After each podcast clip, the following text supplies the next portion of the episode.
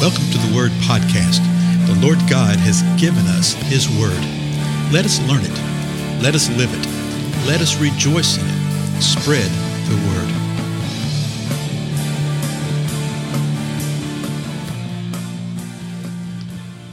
Blessings, everyone. This is Dale. I thank you so much for joining with me today. I'll tell you what, let's continue looking and complete, really, the third chapter of First Thessalonians.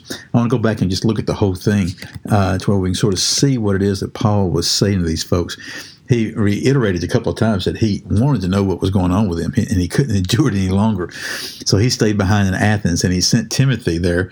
And he sent Timothy to do a couple of things to strengthen and encourage them in the faith. And so, as we get a complete understanding of this chapter, I want us to see that these are callings and these are roles that we have as believers. We are to strengthen one another, we're to encourage one another as to our faith. And then he spoke words to them uh, along the line of saying, Hey, don't let these afflictions disturb you that are happening. You know that while I was there, I told you in advance that this type of suffering would come about. And I told you that we were destined for this. And it has come to pass, and you know it's come to pass. Now, was Paul speaking of himself uh, alone? and his entourage, or was he speaking to uh, those who were believers there and those who would be believers later on, or both? I think it's both. I think he was letting them know, hey, these afflictions are going to come against me, so don't be bummed out if you hear that things are happening to me, okay? But he's also letting them know that these trials and persecutions and afflictions would come against them, which he's already acknowledged in the first chapter. And so he said his greatest fear related to all this, and the reason he, he just couldn't endure it any longer was he wanted to make sure that they were still in the faith and that the tempter had not come and tempted them away. And so he, he had received report back from Timothy and in that report, he found that they were still standing in the faith. They were even more firm in the faith, that their faith in the proclamation of what God had done in their life was going th- throughout the entire region. And more and more and more people were believing because of what they were saying and because of what they had done. They had turned from idols of stone to the Most High God. And so he was so encouraged by that. He was so excited about that.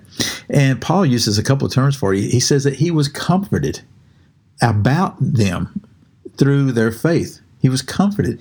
And he said, This is the reason I live. This is the reason. Uh, it's because you are standing firm in the Lord. So let's pick it up with the ninth verse of the third chapter. And he says this For what thanks can we render to God for you in return for all the joy with which we rejoice before our God on your account.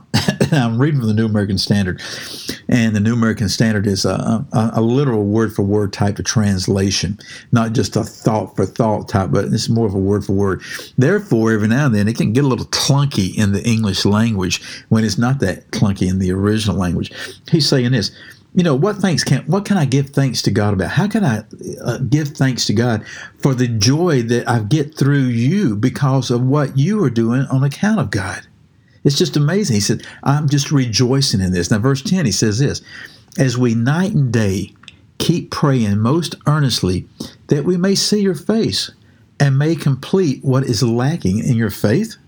And he's actually asking that as a question the idea is this. He says i would love to see you. I want to come back. I want to see you face to face and i want to teach you more things. I want to show you more things that the lord has shown me.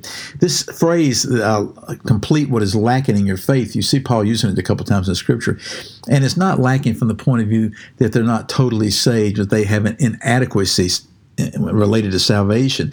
No he's just saying hey i've got more i want to share with you. I've got more i want to teach you.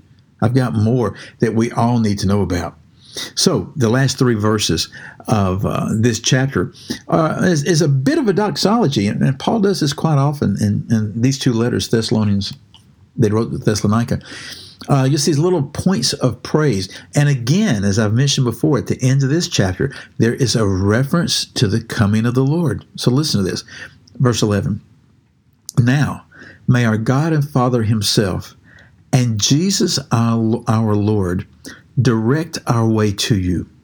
And may the Lord cause you to increase and abound in love for one another and for all people, just as we also do for you, so that he may establish your hearts without blame in holiness before our God and Father at the coming of our Lord Jesus with all his saints. Yeah, it's a three verse doxology right here. Okay.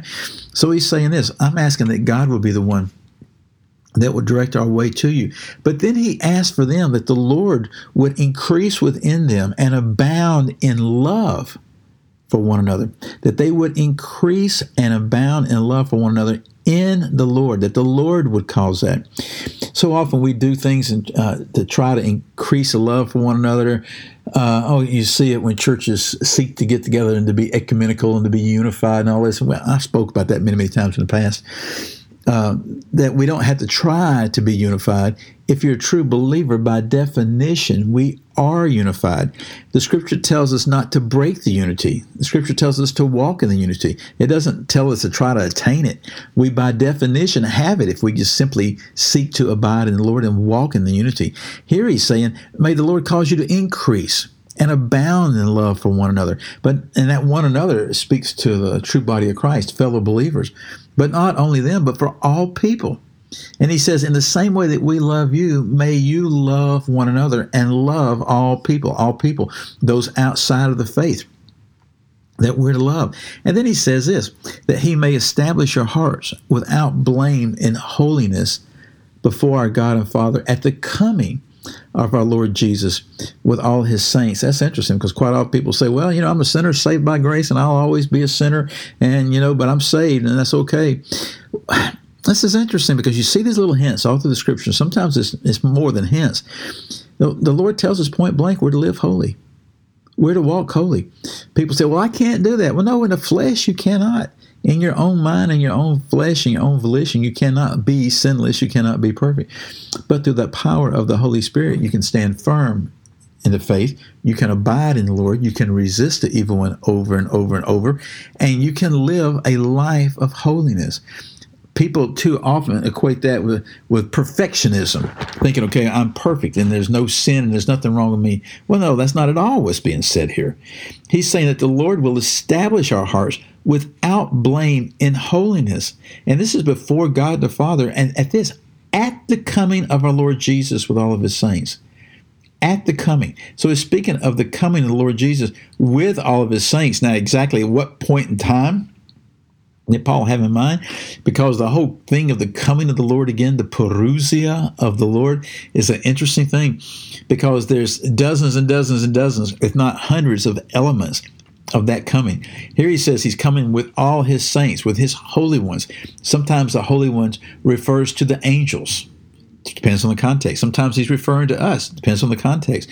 More than likely, what he's talking about right here is the coming of the Lord when he comes with those that have died already, and he's about to unify them with their bodies. He's about to bring forth their dead bodies, the rapture. He will do that first, and then those of us that are still alive, he will rapture us. I think it's at that moment in time that he's talking. Well, if that be the moment in time that he's talking about, then we're still alive. And he's saying that the Lord may establish your hearts without blame and holiness at that time when he returns. In other words, you're walking in that holiness when the Lord returns. May you be faithful in that up to the point in time. And I think that's what he's called. I know that's what he's calling us to do, is to be holy from now on until we see him face to face you know, to, to, allow the Lord to establish our hearts in that way. And so these little things that he says at the end of the chapters right here, these are not just little throwaway lines. These are just not uh, uh, beautiful, poetic, pious platitudes. Okay, these are profound truths for us to live in. Let me read this. Uh, these last three verses are one sentence as, as the pattern. Now may our God and Father Himself and Jesus our Lord direct our way to you. And may the Lord cause you to increase and abound in love for one another and for all people just as we also do for you, so that he may establish your hearts without blame and holiness before our God and Father at the coming of our Lord Jesus with all of his saints. That is my prayer for each one of us. May it be something that we speak to one another. Again, I'm Dale, and I'll see you again next time. Goodbye.